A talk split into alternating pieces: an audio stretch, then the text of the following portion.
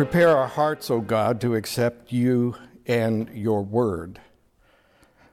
Silence in us any voices but your own, so that we may hear your word and also do it. Through Jesus Christ our Lord. Amen. We will uh, begin with reading of Scripture. if you have your own Bible or device with the Scriptures on it, that's going to be helpful, but not necessary. I will read the Word. You know, the thing is, is I, I am, as most of you know, a lover of the Bible. I, I think the Bible is is the greatest gift that God gave after Christ Himself. You know, I mean, after Christ, what what could be more akin to Christ's presence than this? This word from God, this love story written by the, the Spirit of God. And the fact that it's been given to us and it has been uninhibited in all of human history after the real story began the life of the church, the birth of, of the uh, people of God through Christ, you know. And and I, I, have, in Bible studies, told people that, you know, if there's, if there's one thing that my expensive seminary education taught me, it is that lousy versions of the Bible never last. If they aren't anointed by God, they won't get published, you know. And I can show you that sometime at length in, in, uh, in a class, maybe, but, uh, or a private conversation. But what's remarkable is, is that the one you hold in your hand is most likely there because God has blessed it and it doesn't it just it mind it boggles my mind. And so what a gift we have in scripture. And yet it is a living word so hearing it read to you from time to time isn't a bad thing either. You know so i really want to encourage you to uh, not only read scripture but maybe get one of those apps or a cd or i don't know if you're ancient like me you might remember what cassette tapes are. You could always try that. But listen to the word of god and just absorb it. Now we're reading Acts chapter 2, starting at verse 42. The heading in my Bible says, The Fellowship of the Believers. And they devoted themselves to the apostles' teaching and the fellowship, to the breaking of bread and the prayers. And awe came upon every soul. I want to reread that line. And awe came upon every soul and many wonders and signs were being done through the apostles, and all who believed were together and had all things in common. And they were selling their possessions and belongings and distributing the proceeds to all as any had need. And day by day, attending the temple together and breaking bread in their homes, they received their food with glad and generous hearts, praising God and having favor with all the people. And the Lord added to their number day by day those who were being saved. The word of God for the people of God. Thanks be to God. Now, I'm going to keep that handy because we'll come back to a couple of things here. But first thing I want to ask you, and, and I want you to really think about this honestly when's the last time you were really awestruck? I mean, think about it. When, when was the last time you were really awestruck? You know, awe and wonder can be stirred in us by remarkably beautiful things and incredibly ugly things. It was just a couple of weeks ago that we were remembering the incident that happened, the incidents that happened on September 11th, 2001. And those of us who remember it will also recall being awestruck with horror, awestruck by the immensity of the terrorist attacks and the, and the, and the death and the destruction and, and, and just, it, I've got chills just telling that to you because it was that awesome in a horrible way.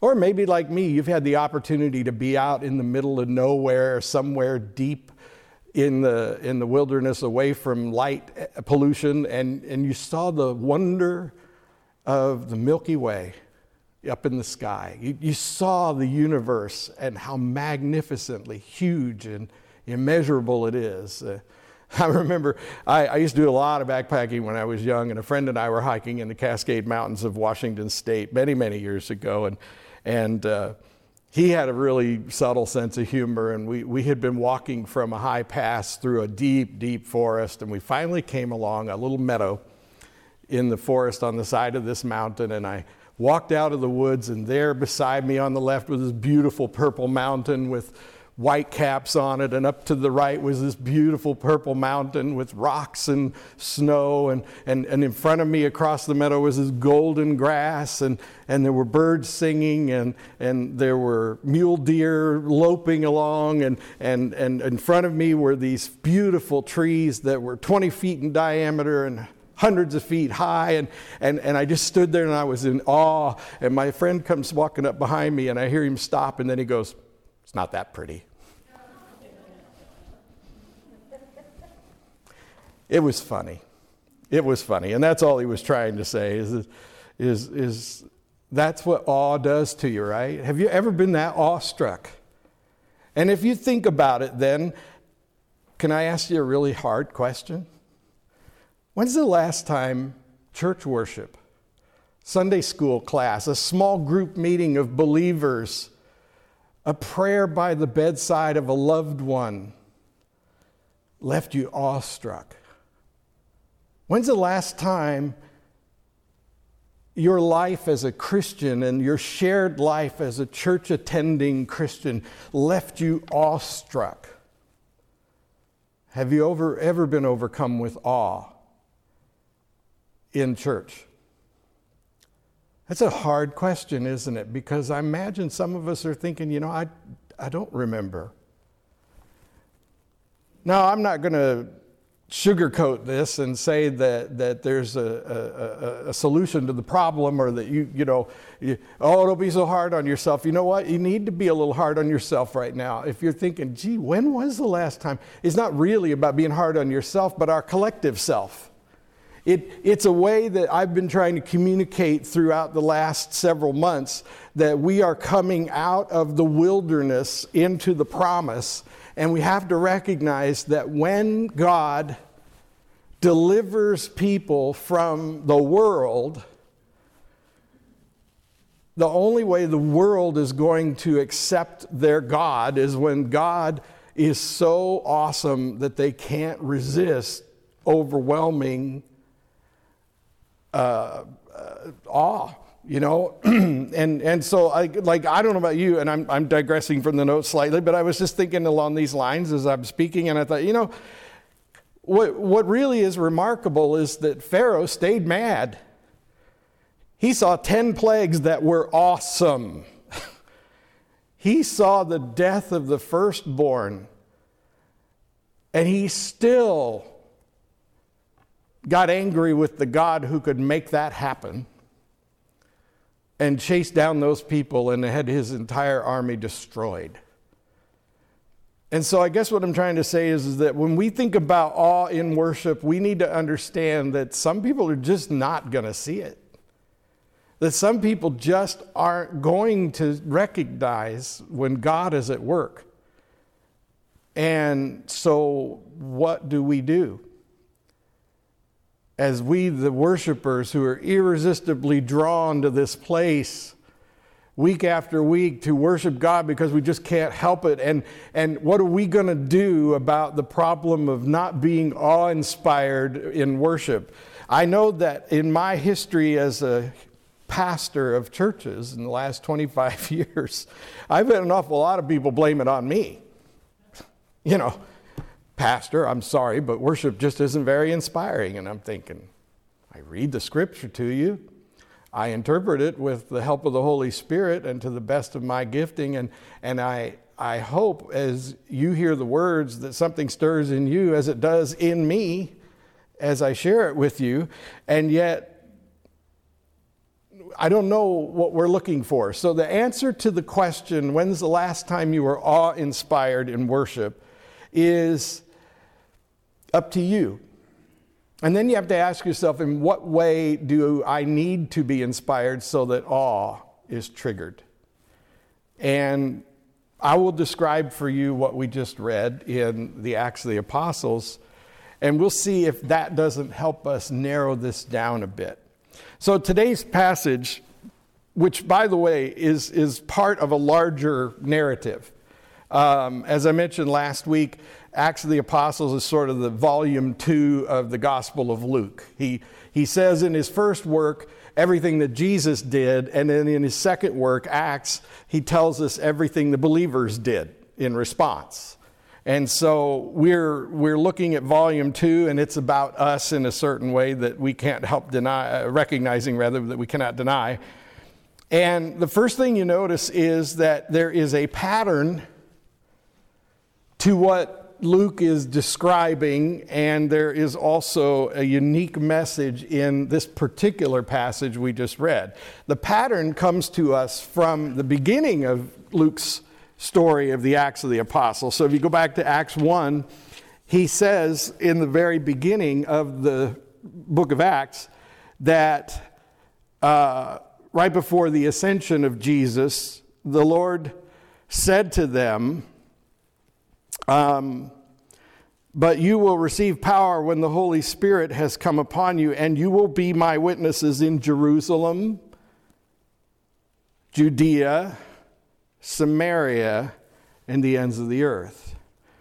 Now, I've often used this in the past as a description of, of the, the pattern for missionary outreach. And it is legitimately that. But what I want to recognize today is that the pattern of the book of Acts follows. So, Luke, you know, by the way, is probably the best educated and the most skillful writer of all of the apostles. Uh, he's considered a doctor because the apostle Paul refers to him as Dr. Luke. But the other thing that you can say is one of the things you look forward to every Christmas is listening to Linus quote the Gospel of Luke as he beautifully tells the story of the birth of Jesus, right? So Luke's just a good writer. And you know he's a good writer because it's been translated from Greek and it still sounds good in English. And, and you know, the Greek, if we understood it, is even more beautiful because they have more words for stuff. But I digress. So he's, he's created a literary pattern that he wants us to recognize. And so he begins to tell the story of the birth of the church in Jerusalem because that's where Jesus said they should start.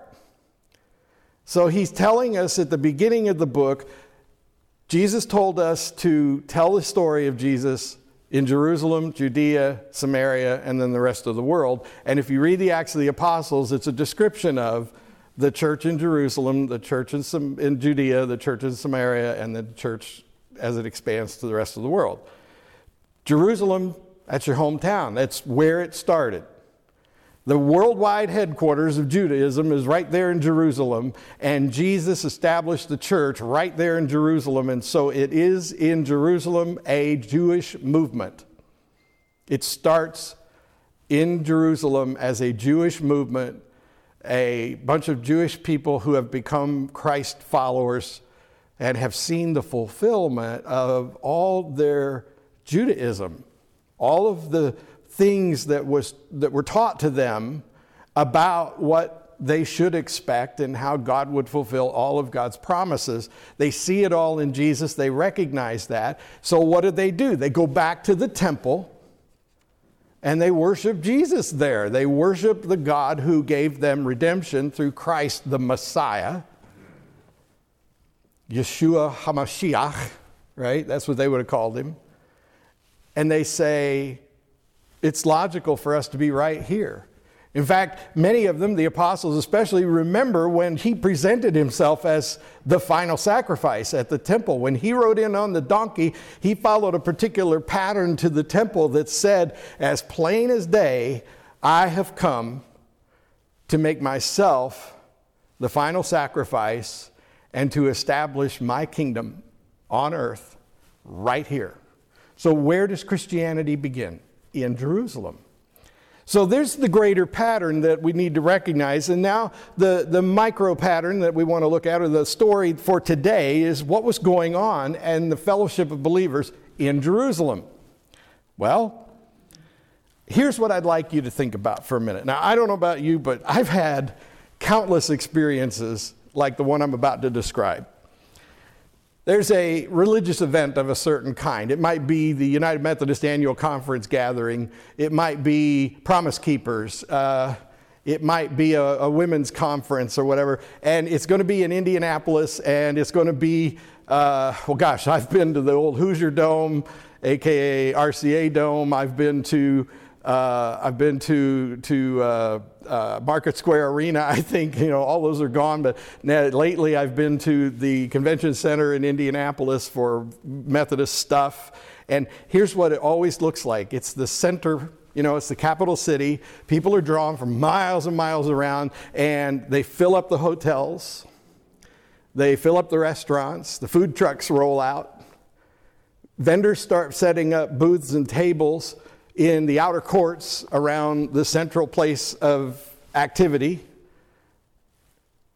and the people start flowing in. Now, the hotel prices, they say, are discounted, but they still cost a heck of a lot more in the capital city than they do here.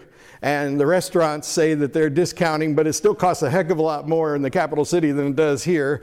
And the vendors are hawking everything from the primary speaker's latest book to Christian gimmicks, right? You know, like, like the, the Jesus six pack of commemorative Coke cans or something. I mean, it's insane, right?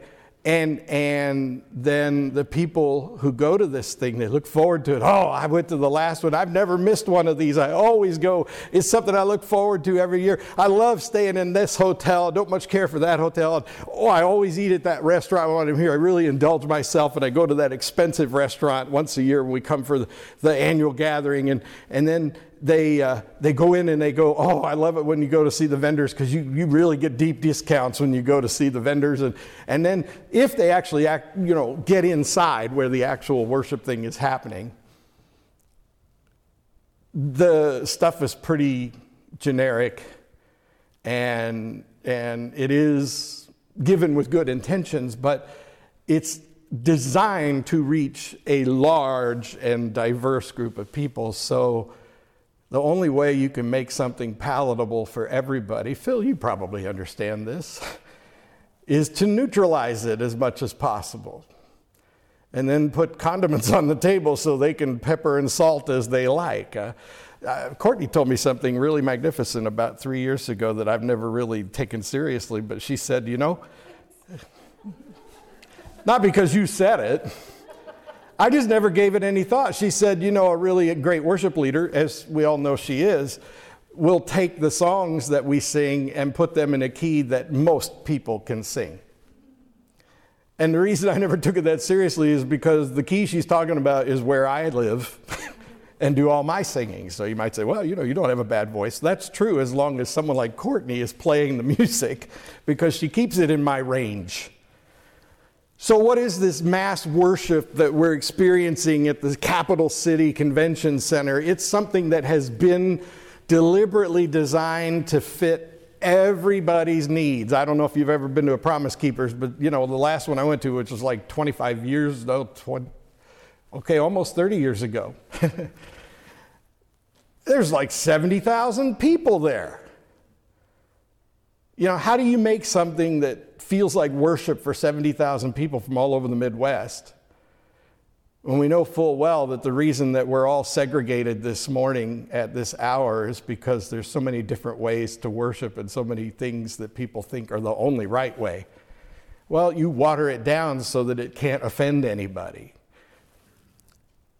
Oh, and then when you come for this annual gathering, you always look forward to the posturing, right?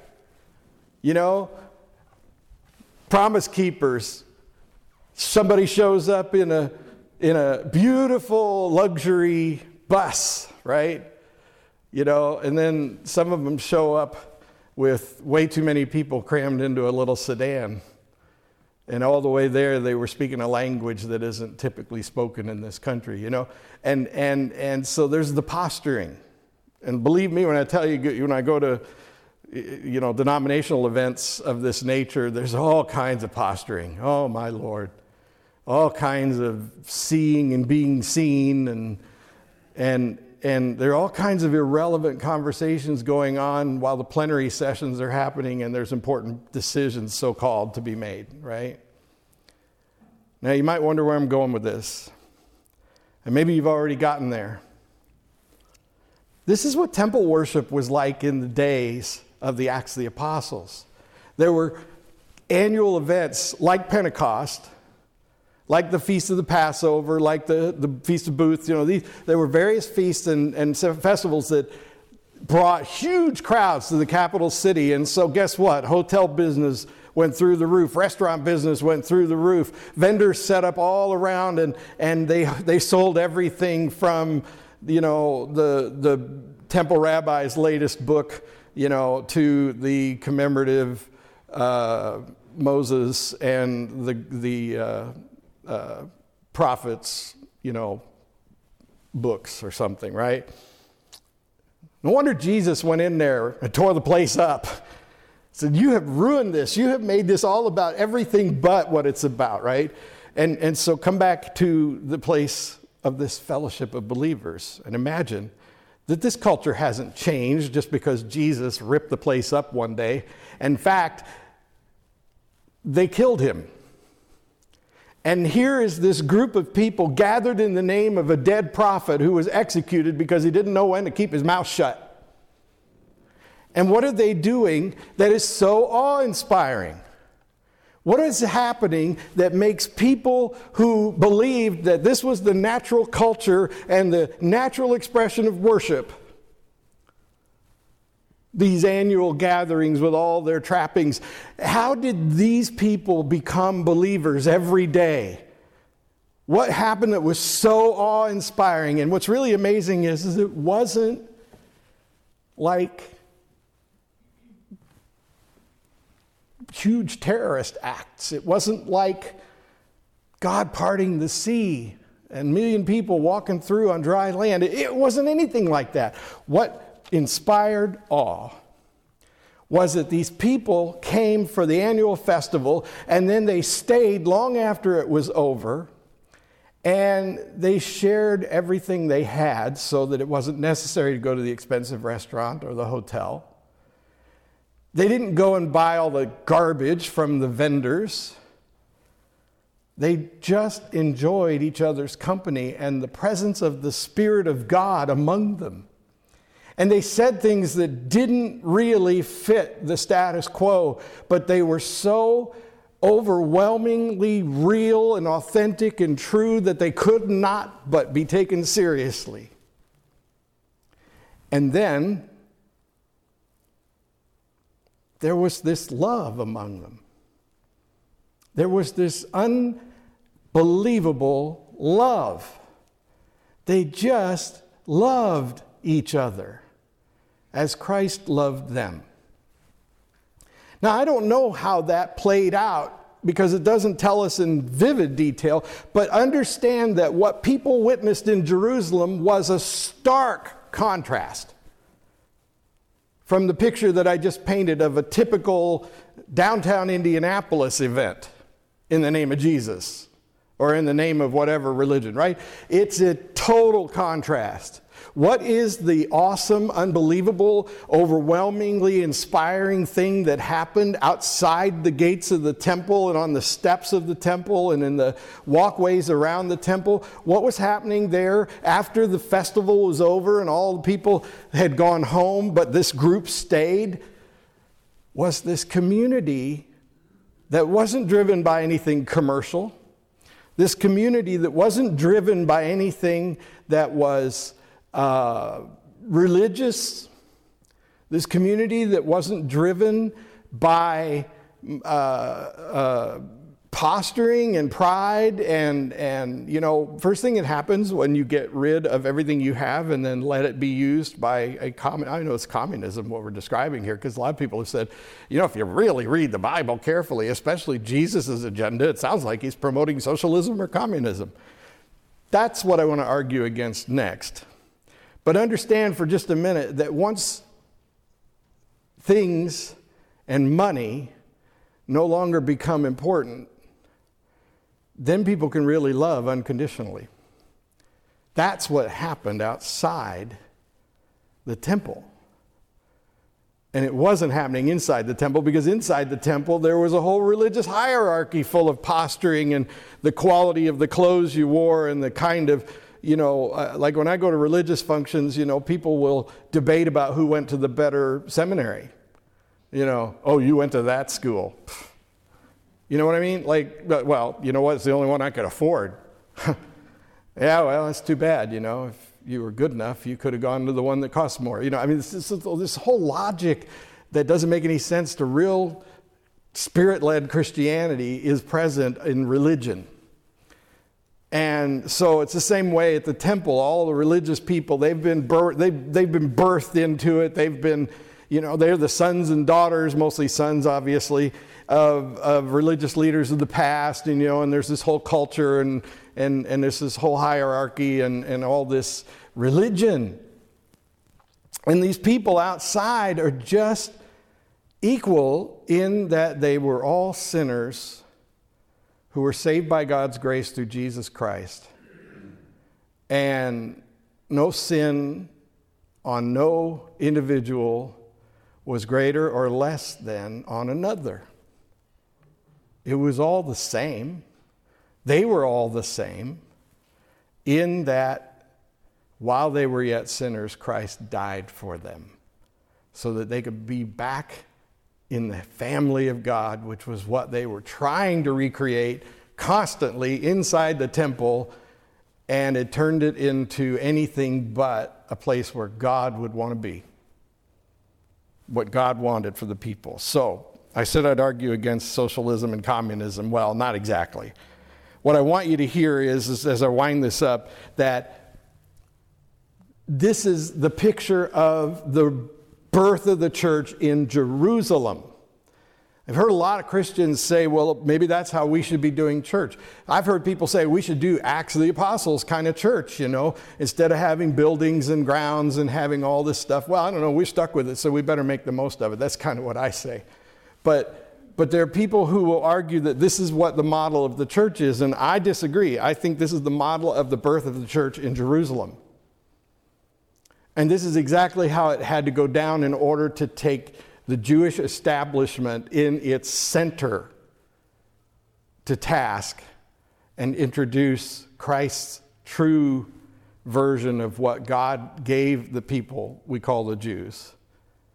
And it's from that moment forward, when the church is born in Jerusalem, that Judaism becomes an antiquated attempt at oneness with God that is superseded by Jesus, who makes it so simple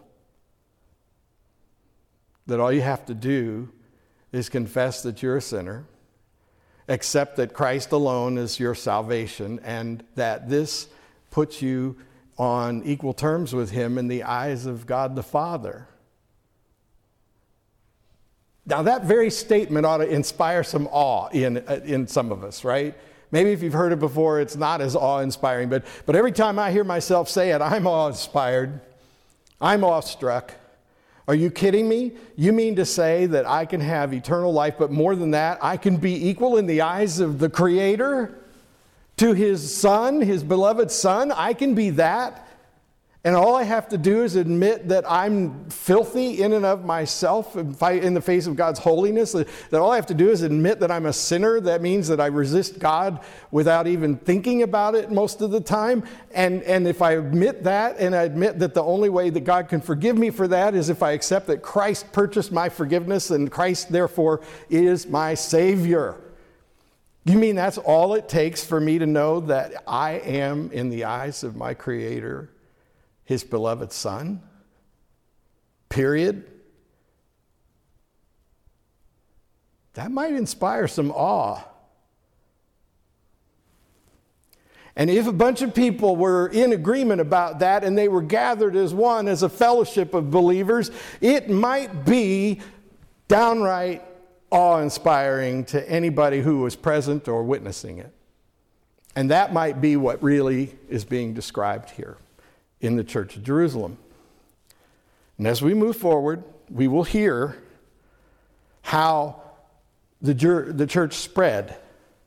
And as it spread, the tactics changed, but the outcome remains the same awe inspiring fellowship of believers, because the truth of what it means to be a believer doesn't change from time to time or place to place. It doesn't even change in Samaria, which is a place Jews did not want to go. It doesn't change in a modern interpretation of church like ours. It doesn't change in a small house church gathering. It, it doesn't change if you're meeting in a movie theater or a strip mall. It doesn't change if you're meeting on somebody's back porch. It just doesn't change. It's always the same truth. Christ died because it was the only way for me to be at one with him and the Father so that I would be the child of God that God always intended for me to be a child of God like his own beloved Son. I hope that inspires some awe today. And I hope that as the fellowship of believers, we continue to be a source of awe. Our vision statement says we want to be vital to the well being of the community through Christian discipleship. And you know, what we're hoping is, is that by meeting certain needs and being helpful, kind of like we have been with the courts, for example, that people might have an opportunity to be inspired with awe by this fellowship of believers. So we got a tall order to fill. Some kook at the head of this whole thing in the pulpit said we could do it. Rest assured, we can do it if the we includes the very spirit of a God who loves us so much that he saved us with his only Son and then birthed that spirit in our hearts. Let us pray. Thank you, God, for your word. Now burn it upon our hearts that it might change us forever, that we might be awe inspired by your presence. And help us, Lord, to move forward, to live in a way that generates awe because you are so evident in our lives.